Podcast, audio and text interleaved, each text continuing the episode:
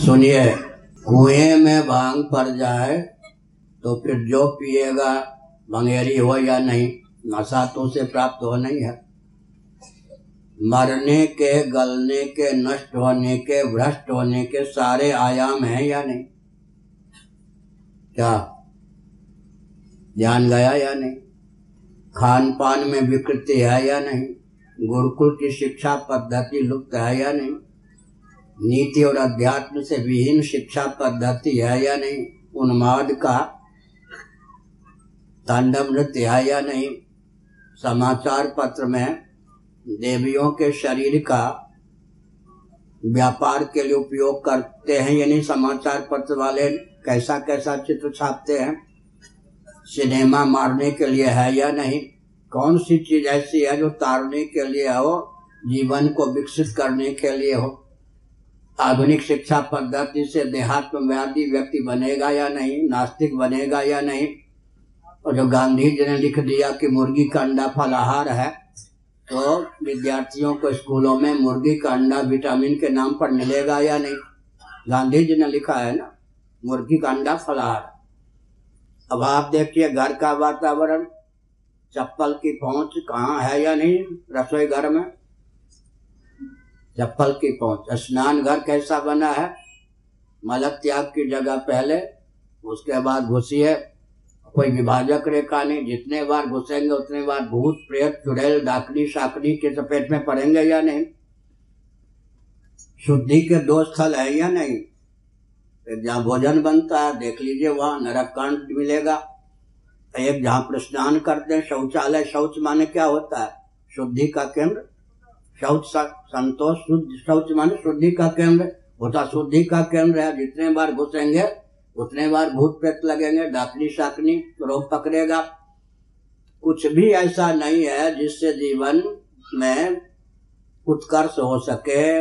ऐसी स्थिति में अच्छा I am accidental Hindu Bharat के प्रथम प्रधानमंत्री जी ने कहा I am accidental Hindu Sanskrit के लिए क्या डेड लैंग्वेज उनको शिक्षा मंत्री कोई मुल्ला साहब ही मिले। तो जो भी क्रम चल रहा है, वो तो मारने के लिए है, भारतीय वेशभूषा ने। कल ही निकेत जी कह रहे थे, लगता है नहीं कि हम भारत में, दिल्ली में ट्रेन पकड़ने जा रहे थे। एक व्यक्ति भी धोती पहने हुए नहीं मिला। अंग्रेज़ों के शासन काल में गिने चुने व्यक्ति वकालत आदि के समय टाई आदि का प्रयोग करते थे, अभी तो क्या रह गया? खान पान आचार विचार कुछ भी तो नहीं है। सब मरने, विषाक्त। सारा जीवन दिशाहीन, उसका कारण है। एक बार मैं बंद कमरे में पूरी में सोच रहा था, बिहार और उत्तर प्रदेश को लेकर। मैं अधिकतर उत्तर प्रदेश में ही रहा हूँ। उस समय उत्तराखंड, उत्तरांचल भी उत्तर प्रदेश में ही था। तो वाजपेयी जी ने अलग किया है। बिहार को दो खंड किया, वाजपेयी जी ने, मध्य प्रदेश को दो खंड किया, वाजपेयी जी ने, उत्तर प्रदेश को दो खंड किया, वाजपेयी जी ने। कि बिहार और उत्तर प्रदेश पर सोच रहा था, अमुक अमुक नाम नहीं लूँगा। मुख्यमंत्री या उनसे संबद्ध व्यक्तियों ने इन दोनों प्रांतों में इतने वर्षों तक शासन कैसे किया? जबकि बिहार की मेधा शक्ति रक्षा शक्ति, वाणिज्य शक्ति, श्रम शक्ति बुलंद है। ऊपर और नीचे तो बुलंद है ही। क्या मेधा शक्ति और श्रम शक्ति।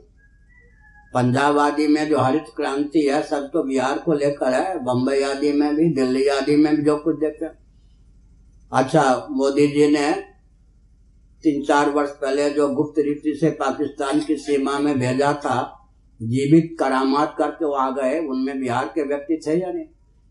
बिहार और उत्तर प्रदेश में मेधा शक्ति और श्रम शक्ति का तांडव नृत्य, यहाँ के व्यक्ति मेधावी होते ही हैं। यहाँ भगवती सीता का प्रादुर्भाव है तो वहाँ राम जी का प्रादुर्भाव है। मेधा शक्ति क्यों नहीं होगी? श्रम शक्ति भी है। लेकिन फिर ऐसे ऐसे दिशाहीन मुख्यमंत्रियों ने शासन इतने वर्षों तक क्यों किया? कैसे किया? तब निष्कर्ष निकला, जो शासक होता है मुख्यमंत्री आदि अपनी बुद्धि के स्तर से अधिक घटिया जब समाज की बुद्धि, व्यक्ति, व्यक्तियों की बुद्धि, प्रजा की बुद्धि का स्तर गिरा देता है, तब अधिक समय तक तो शासन करता है। चाहे कोई आईएएस पदाधिकारी हो आईपीएस हो, बुद्धि का स्तर उसका उस मुख्यमंत्री से बहुत निम्न होता है। अभी देखिए ना, अयोध्या, पाँच एकड़ भूमि, पूरा देश मौन है, केवल मैं बोल रहा हूँ। आगे क्या होगा मुझे दिखता केवल मैं बोल रहा हूँ भारत और प्रधानमंत्री बार बार कहते ये भी नहीं कहते कि न्यायालय का निर्णय है। हमने निर्णय करके दे दिया, शांतिपूर्ण समझौता। या आपने शांति के दिया या भारत को बटने का, विखंडन करने का मार्ग प्रशस्त किया, ये तो सोचिए हमने क्या संकेत किया? हमने ये संकेत किया कि विकास के नाम पर सारे मानवीय और शांति के नाम पर, सौहार्द के नाम पर, स्नेह के नाम पर, एकता के नाम पर विखंडन का मार्ग, हर व्यक्ति के मरने गलने का मार्ग ही है। ऐसी स्थिति में बहुत सतर्क अच्छा संतान उत्पन्न करने की विधा भी शास्त्र सम्मत नहीं है, विवाह की विधा भी शास्त्र सम्मत नहीं है।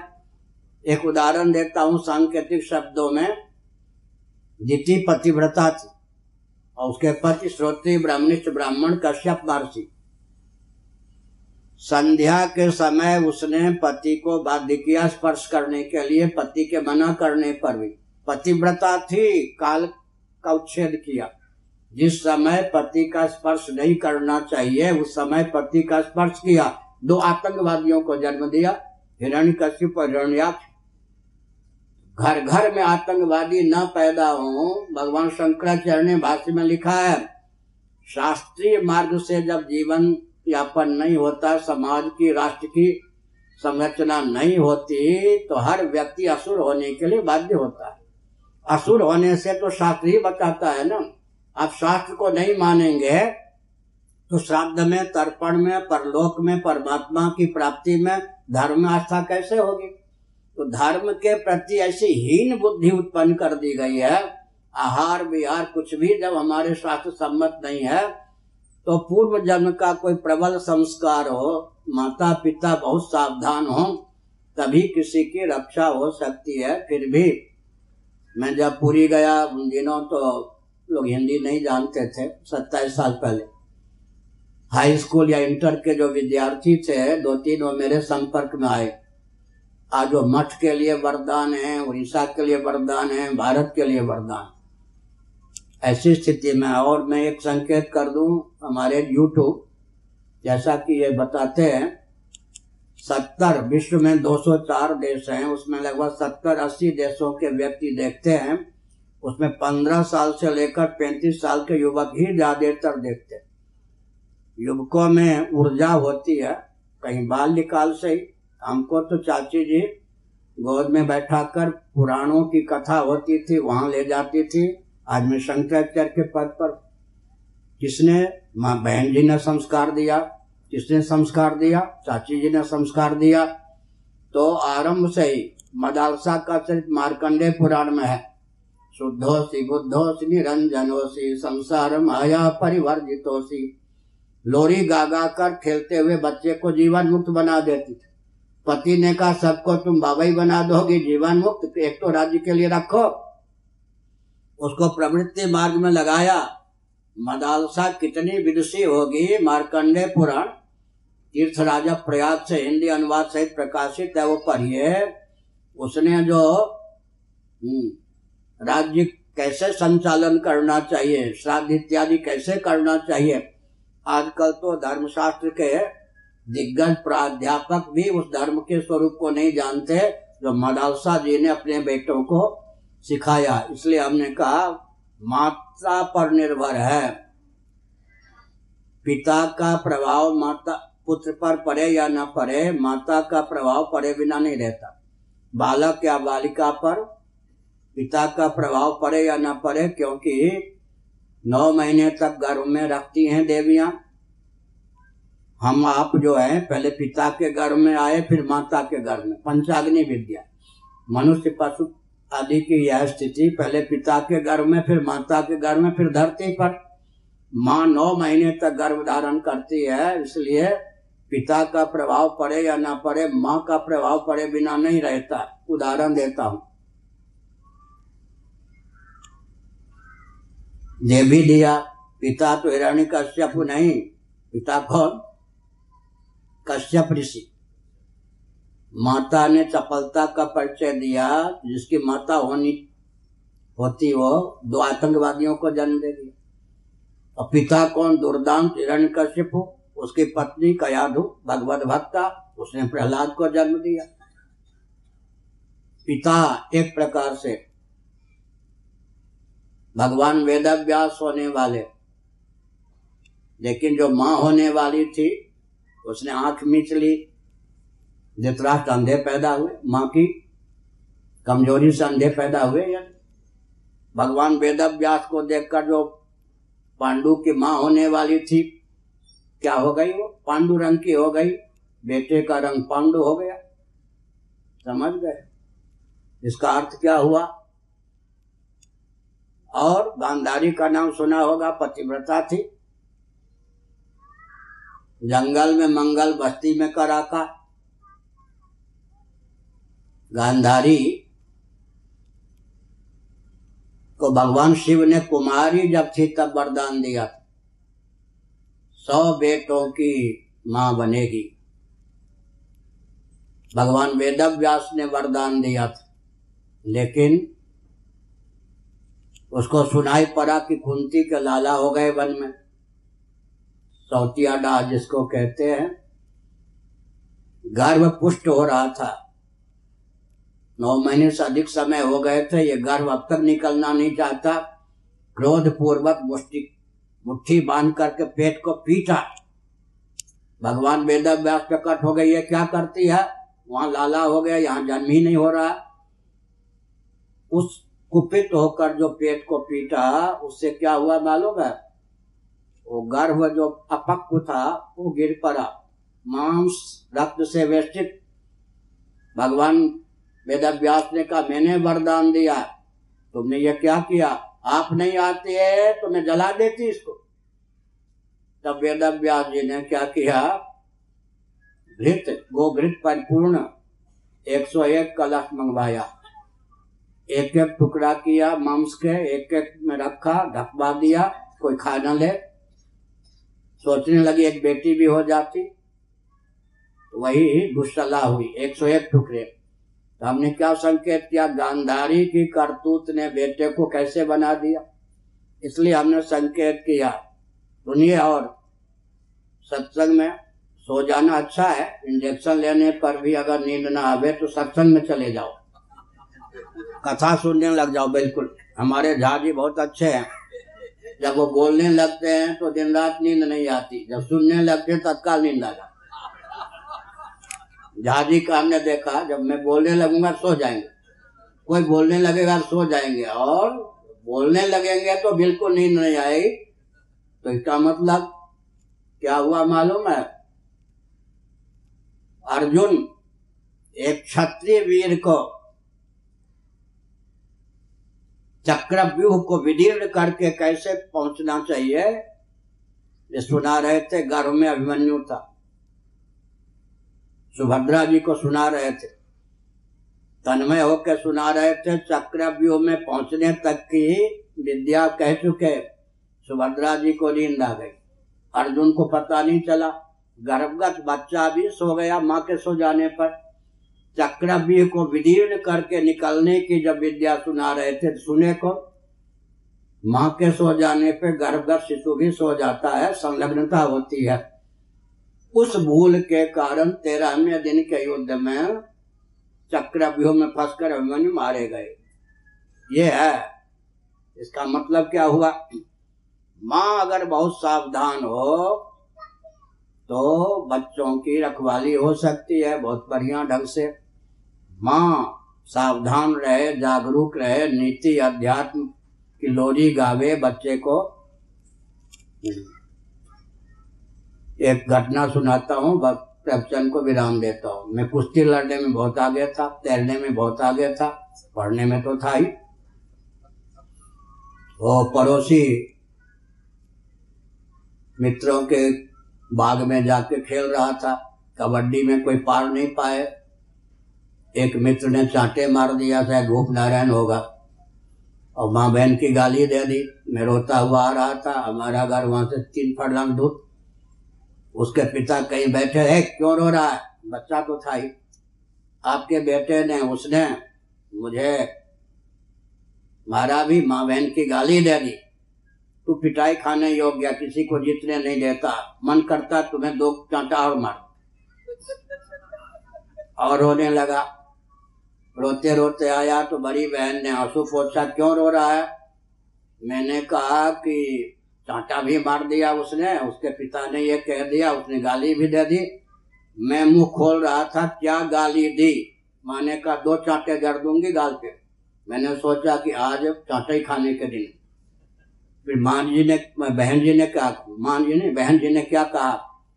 बच्चे गाली कोई ऐसी चीज़ नहीं है कि स्मरण रखो और मुँह से उच्चारण करो। गाली बकने वाला अपना जीवन खराब कर लेता है। गाली ऐसी चीज़ नहीं है जो मन में रखो, वाणी से बोलो। इसलिए मैंने कहा, बड़े लाड प्यार से फिर पुचकारा कि अगर तुम गाली उच्चारण कर दोगे कि ये गाली दी तो चाटा मार दूँगी।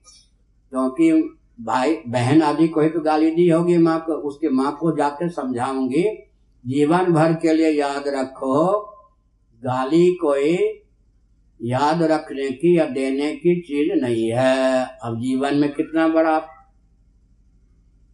बड़ी चाची जी ने क्या समझाया? बट कुट खाए, राजा घर जाए इस घर खाए, डोमा घर जाए। बट कुट खाए, राजा घर जाए यश घर खाए, डोमा घर जाए, समझ गए होंगे। अब उसका स्वभाव यह है कि अमृत भी आ जाए चुपके से नहीं मैं पा सकता। सबको मालूम है, बांट के पाऊँगा, मुझे मिले या ना मिले। छोटी छोटी जो बातें हैं छोटी छोटी जो बातें हैं, एक दिन चाची ने सुनाया, देखो, पहले चा, इसको अर्थवाद कहते हैं, उस समय हम क्या पूर्वी मीमांसा सब जानते थे। पहले धान की फ़सल होती है ना, सब चावल ही निकलते थे। भूसी, छिलके बिल्कुल नहीं, चावल। बड़ा आश्चर्य, चावल ही निकलते थे। हाँ। अब ये क्या हो गया? चाची जी ने क्या बताया? एक थे ब्राह्मण, उनको पड़ोसी गाँव में निमंत्रण था। भरपेट भोजन करके आ रहे थे, दही, चूरा, चीनी, अचार, ये सब। चावल लगे थे। धान अर्थवाद है। एक दो रास्ते में क्या, धान की खेत, चावल की खेती थी, एक दो चावल लिया, मुँह में डाल दिया। उनकी इस गंदी आदत के कारण फिर धान लगने लगे। अब हम समझते हैं कि इसमें कितनी बड़ी शिक्षा थी। खामखा कोई चीज़ लो, मुँह में डाल लो। फिर क्या चाची जी ने सिखाया? पहले जब तीर्थ यात्री जाते थे, सरोवर के पास रुकते थे, जलाशय क्या करता था? जितने व्यक्ति होते थे, उस हिसाब से ईंधन, भोजन की सामग्री बर्तन प्रकट कर देता था। वो लोग क्या करते थे? सामग्री भोजन बना के पा लेते थे, बर्तन फिर उसी सरोवर को दे देते थे। शेष जो चावल इत्यादि सामग्री उसी में दे देते थे। एक लोभी तीर्थयात्री निकले, उन्होंने क्या किया?